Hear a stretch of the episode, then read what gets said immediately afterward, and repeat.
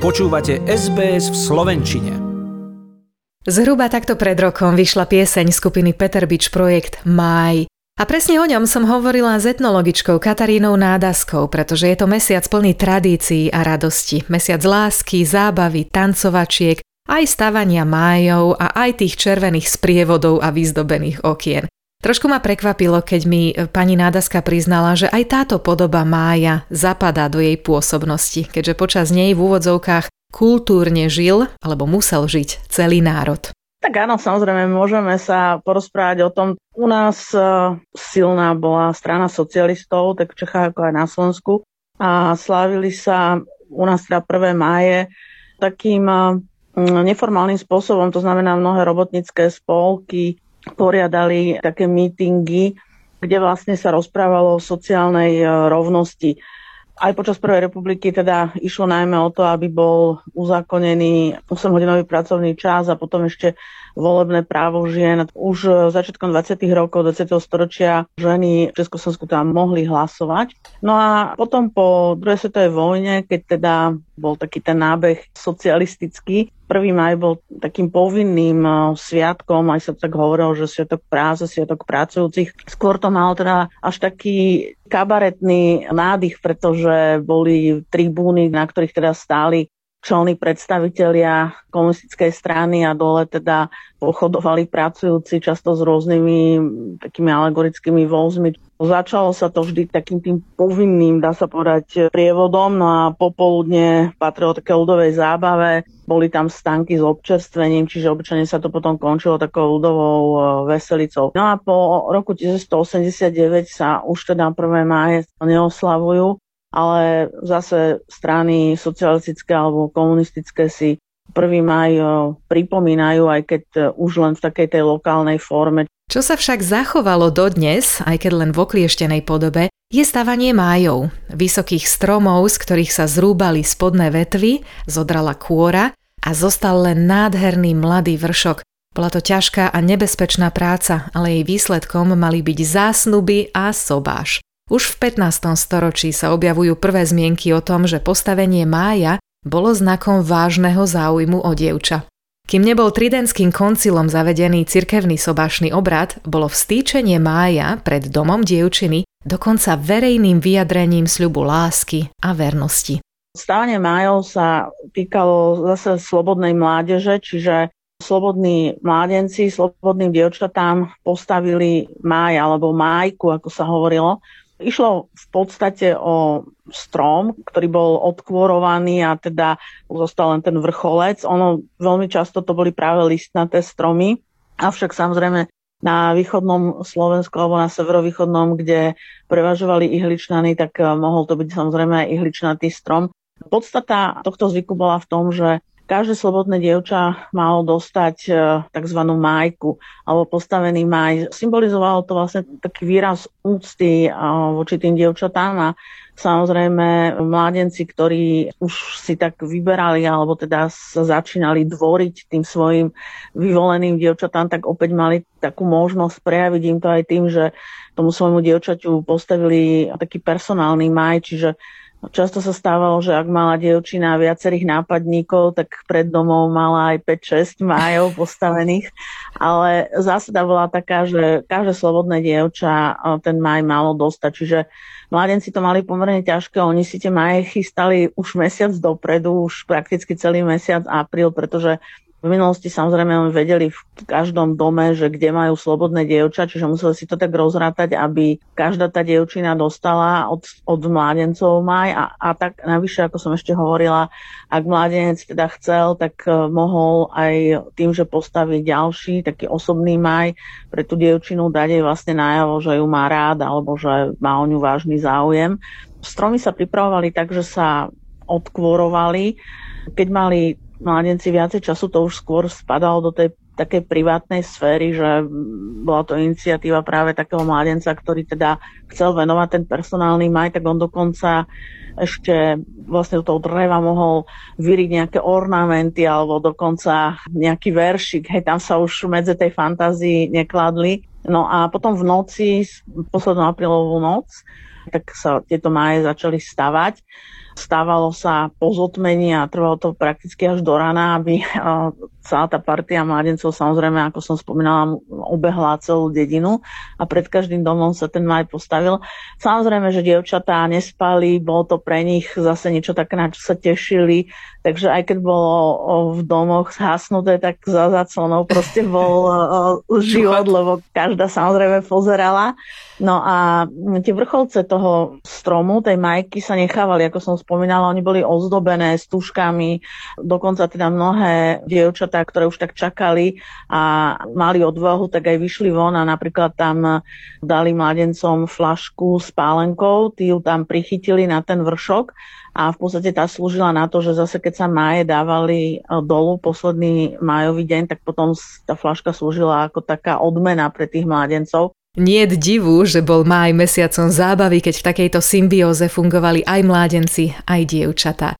Ale treba pripomenúť, že stavanie májov bolo aj trošičku kontroverzné. Zrúbali pri ňom kopec zdravých stromov, čo sa nepáčilo vrchnosti a už v 18. storočí začala proti tejto tradícii nahlas a kriticky vystupovať.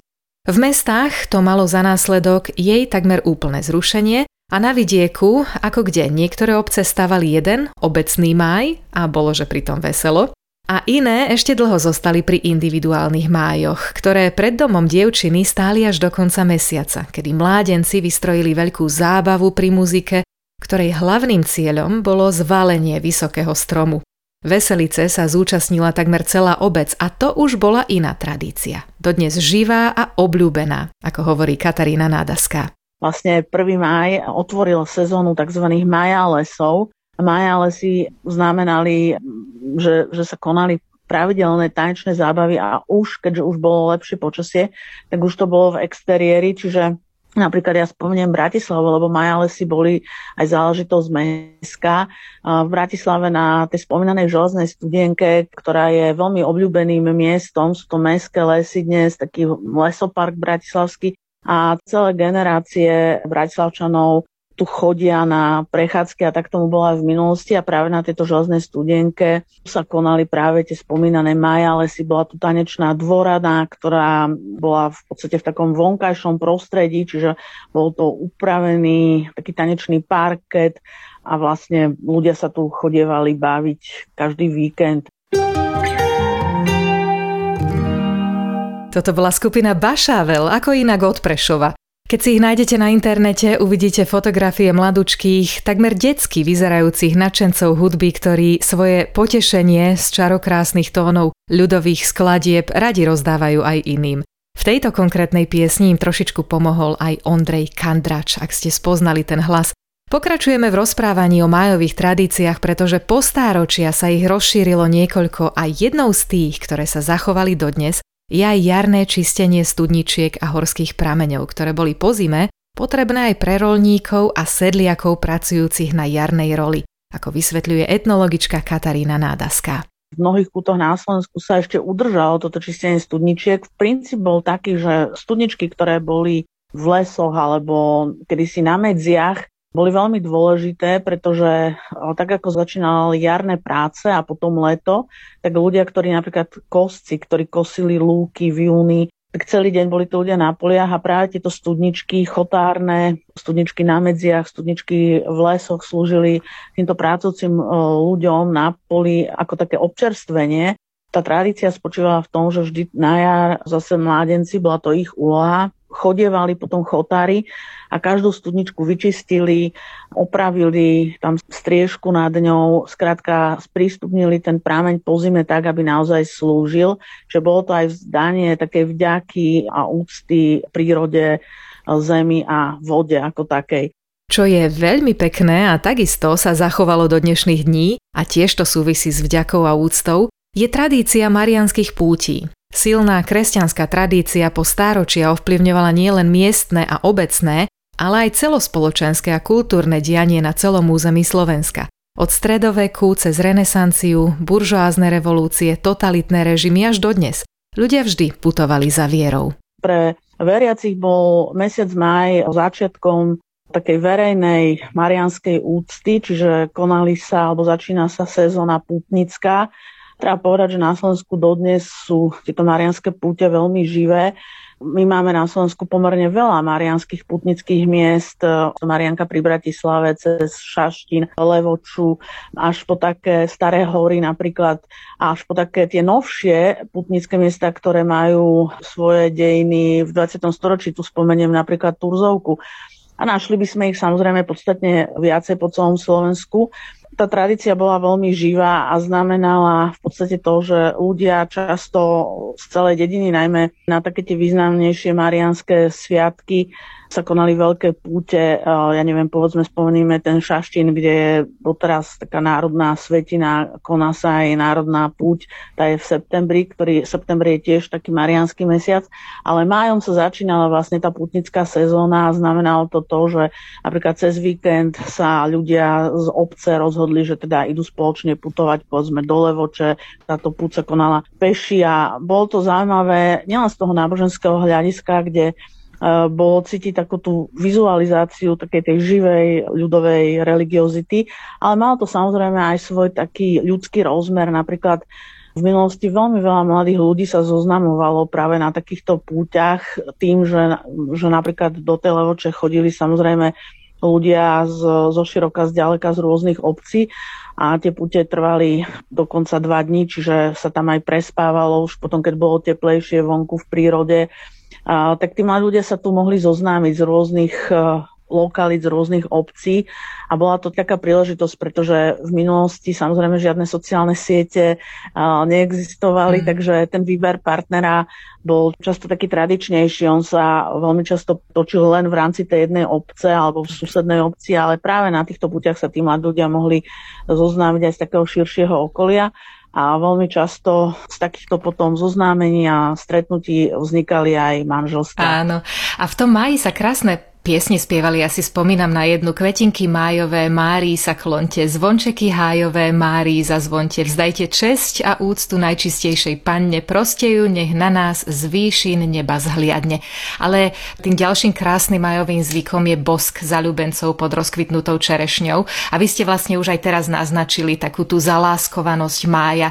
Viete, čo už hovoríme príliš dlho, krásne sa počúvate, ale poďme si trošku oddychnúť pri hudbe a možno aj takej zalúbenej, aby sme tomu rozprávaniu trošku pripravili dobrú pôdu. Dobrý večer, je nedeľa 1. maj, počúvate rádio SBS, kde hovoríme o májových tradíciách. Už sme spomínali stavanie májov, tanečné zábavy aj marianské púte a čo je zaujímavé, v tých najstarších pohanských časoch sa verilo, že v noci z 30. apríla na 1. mája sa schádzajú strigy na krížnych cestách smerujúcich do Chotára, kde mali škodiť všetkému živému. Pastieri proti ním vychádzali na návršia, odkiaľ trúbili a plieskali bičom, aby ich vyhnali. Špeciálne účinky sa pripisovali aj májovej rose a dažďu. Mal to byť liek na mnohé bolesti a údajne aj na zdravé a dlhé vlasy.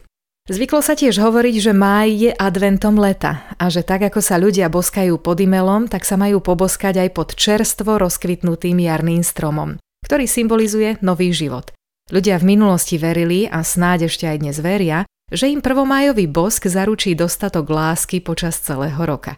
A čo je zaujímavé, ako vysvetľuje etnologička Katarína Nádaská, nie je to zvyk vylúčene slovenský alebo slovanský. Poznajú ho ľudia takmer na celom svete presne na tomto témate je aj celkom dobre vidieť, aká je tá kultúra európska v niektorých elementoch aj prepojená s tou mimoeurópskou kultúrou, pretože tento zvyk poznáme nielen teda my, napríklad Slovania a v rámci toho slovanského okruhu, ale dokonca ho poznajú aj Japonci.